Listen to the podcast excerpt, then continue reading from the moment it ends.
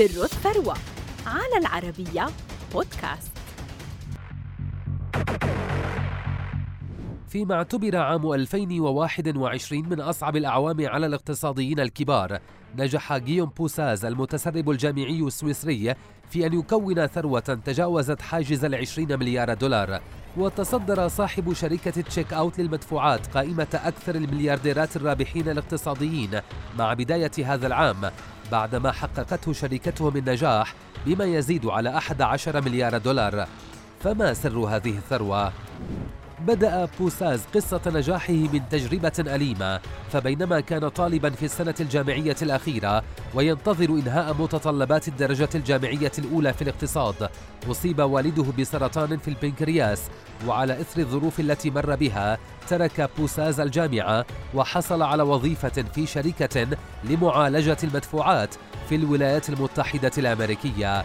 كان ذلك في عام 2005 ولكن أحلام بوساز في أن يكون اقتصاديا كبيرا لم تغادره وبقيت معه حتى قام بتأسيس شركة بنفسه في لندن عام 2012 وهي شركة تشيك أوت لمعالجة المدفوعات.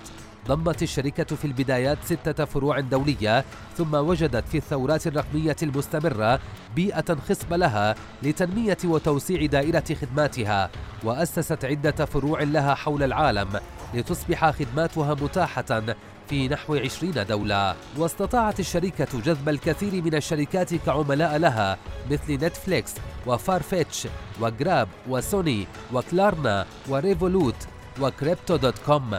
ونجحت في توفير منصة محترفة للدفع الإلكتروني أثناء فترات الإغلاق التي رافقت جائحة كورونا. الأزمات المتتالية قد عصفت بالاقتصاد العالمي وأثرت على نحو 367 مليارديرا حيث انخفضت ثرواتهم بما يزيد على تريليون دولار منذ بداية العام 2022 فيما ازدادت ثروات 133 مليارديرا آخر بنحو 130 مليار دولار وفقا لوكالة بلومبرج القائمة التي نشرت في عام 2022 ضمت أسماء كبيرة في قائمة المتضررين. تصدرها اسم إيلون ماسك بخسائر تزيد على 54 مليار دولار من ثروته. وجاء في الترتيب الثاني مارك زكربيرغ بخسارة تزيد على 49 مليار دولار.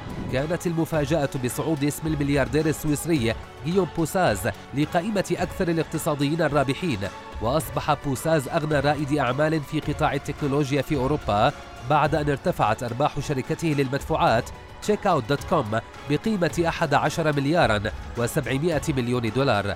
ارتفعت قيمة الشركة إلى 40 مليار دولار بفضل هذه الأرباح إلى جانب ما جمعه مؤسس كوم في أوروبا والمقيم في دبي بعد جولة تمويلية استهدفت عددا من المستثمرين مثل Tiger Global Management وجهاز قطر للاستثمار. تقدر ثروة بوساز الذي يملك نحو ثلثي الشركة بحسب فوربس بنحو 23 مليار دولار أي أكثر من ضعف 9 مليارات دولار التي قدرتها فوربس سابقا. وتقييم بلومبرج الذي وصل إلى نحو 19 مليار دولار. كما استغل بوساز ثروته لتأسيس مكتب استثماري للعائلة واستثمر في عدد من الشركات من بينها شركة Snickerdoodle Labs المتخصصة في تقنية البلوك تشين. بوساز يمثل بثروته الكبيرة مثالا على تحدي الأزمات بدءا من أزمته العائلية التي أبعدته عن الدراسة وانتهاء بأزمات الاقتصاد التي لم تكن ضارة عليه بقدر ما كانت نافعة.